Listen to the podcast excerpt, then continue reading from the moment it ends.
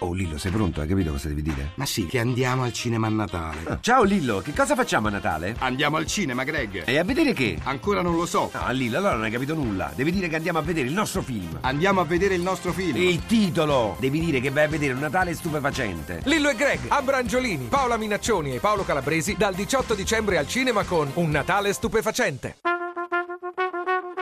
Tra poco in edicola.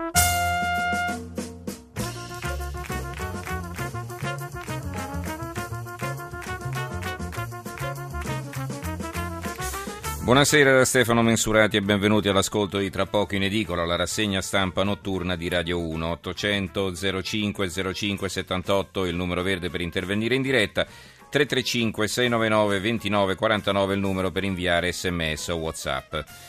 Tre gli argomenti che tengono banco sulle prime pagine di mercoledì 17 dicembre. Eh, il primo eh, riguarda la strage compiuta dai talebani in una scuola pakistana con circa 130 ragazzini massacrati e il bilancio purtroppo si aggrava di ora in ora. Eh, un, erro- un, orrore senza precedenti che lascia davvero senza parole per l'efferatezza con la quale è stato compiuto e anche perché l'obiettivo che è stato colpito appunto scolari, poco più dei bambini, eh, poco più che bambini, molti dei quali lo sappiamo, sono stati eliminati con un colpo alla tempia e questo è veramente difficile da digerire. Eh, questo sarà anche il primo argomento che affronteremo e che ci terrà occupati fino al giornale radio dell'Una. L'altro tema in primo piano è l'ennesimo schiaffo che ci arriva dall'India. Non solo Girone non potrà rientrare a casa per Natale, ma è stato anche intimato alla Torre, che è qui da noi per curarsi, di ritornare in India. Il ministro della difesa Pinotti ha detto che non se ne parla, ma comunque è un fatto che questa vicenda dura ormai da quasi tre anni e non siamo stati capaci di risolverla. Ne parleremo dopo il giornale radio con l'ex ministro della difesa Ignazio La Russa.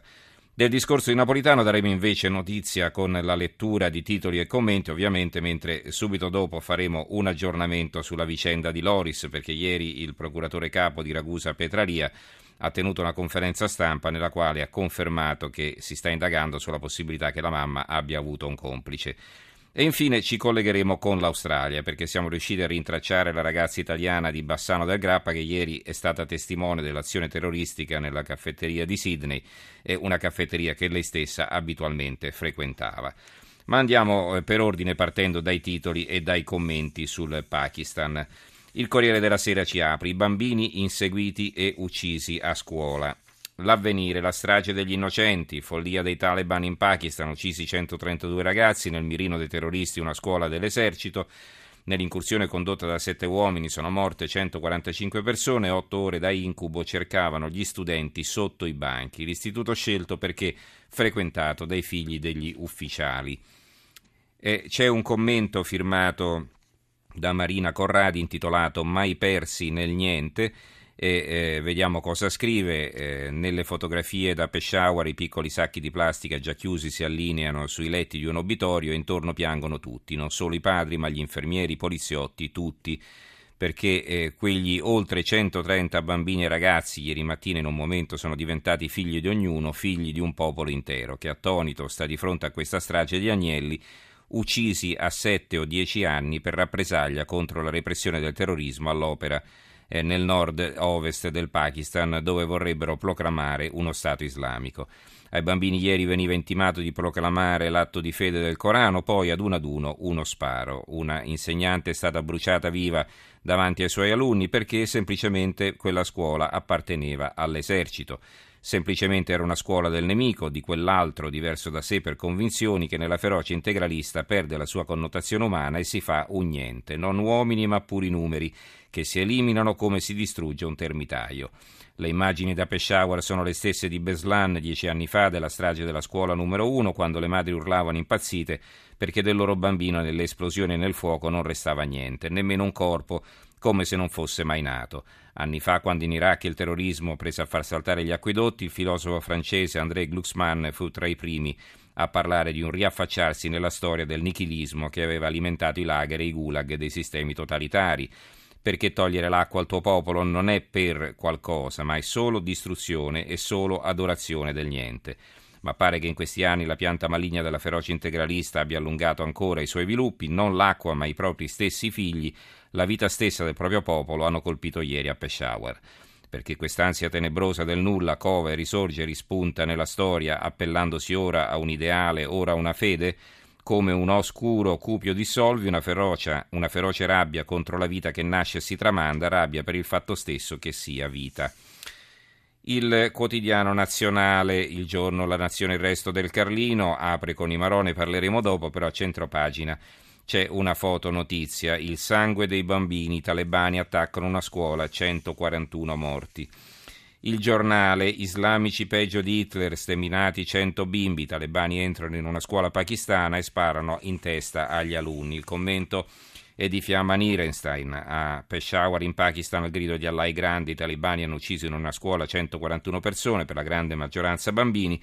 Non c'è nulla per un uomo o una donna del nostro mondo che sia più comunicativo della parola bambino. Significa amore, protezione e dovere. L'adorazione del bambino Gesù è un luogo basilare della cultura occidentale, la nostra arte, la nostra letteratura sono popolate da sguardi infantili. Anche da noi avvengono episodi terribili contro l'infanzia, ma si tratta di bestemmie imperdonabili. Giusto Hitler mandò i bambini tedeschi a morire in divisa, qui la divisa non c'è, ma nel mondo islamico c'è invece una disponibilità a uccidere in massa i bambini e anche a utilizzarli come armi letali. Per i talebani, gli iraniani l'ISIS, per sciiti e sunniti estremisti non c'è niente di importante. Libero. Il titolo eh, con una fotonotizia massacro talebano a scuola 145 morti, il commento di Carlo Panella, solo, eh, c'è solo il primo capoverso in, in, prima pagina, il titolo è La guerra santa dell'Islam contro i bambini. Scrive Panella, abbiamo già ascoltato altre volte le parole di sdegno che i potenti del mondo e tanti sepolcri imbiancati dell'Islam hanno pronunciato ieri per condannare lo sceno macello dei bambini di Peshawar. Il manifesto apre con eh, questa tragedia, con una foto notizia come sua consuetudine, scuola talebana, questo è il titolo.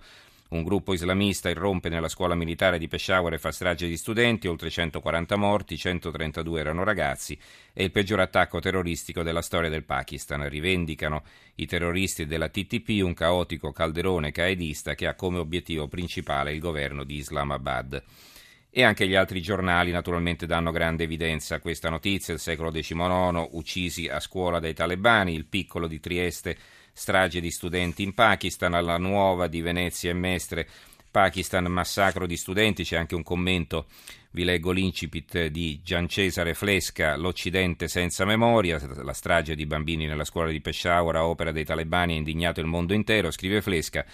Già, ma quanto durerà questa indignazione? Occupato com'è a difendersi dal suo assassino personale, dall'islamico lupo solitario che può colpire improvvisamente come è accaduto a Sydney l'altro ieri, ciascuno di noi tende a dimenticare presto immense tragedie che succedono lontane da casa nostra. La globalizzazione dei media ci porta fino in casa testimonianze a volte dolorose, a volte raccapriccianti. Il mattino, eh, anche qui una fotonotizia, Pakistan, massacro a scuola, l'atroce vendetta dei talebani, sotto c'è il focus, il commento di Bernard Seiwan El Curi, la minaccia jihadista è all'apice, scrive El Curi, ci eravamo dimenticati di un particolare, la linfa jihadista che ha permesso la nascita dell'ISIS arriva dalla regione detta AFPAC, vale a dire Afghanistan-Pakistan. Il Gazzettino di Venezia, orrore talebano in Pakistan, strage di bambini a scuola. Il giornale di Sicilia, a tutta pagina, Pakistan, strage di bambini. Il mondo si mobiliti è il titolo dell'editoriale di Alberto Pasolini Zanelli che scrive era improbabile ma qualcuno è riuscito a superare l'orrore e la barbarie delle recenti gesta dei guerrieri del califfato islamico.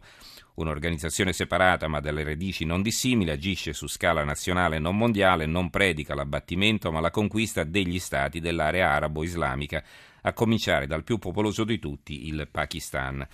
E c'è da dire che il giornale di Sicilia è l'unico, almeno di quelli che abbiamo sotto mano e sono diversi, che riporta in prima pagina il punto di vista, il commento del premio Nobel, la ragazzina Malala, la pakistana che appunto ha vinto il premio Nobel, e eh, il Nobel Malala, le stesse belve che volevano uccidermi, questo è il suo commento.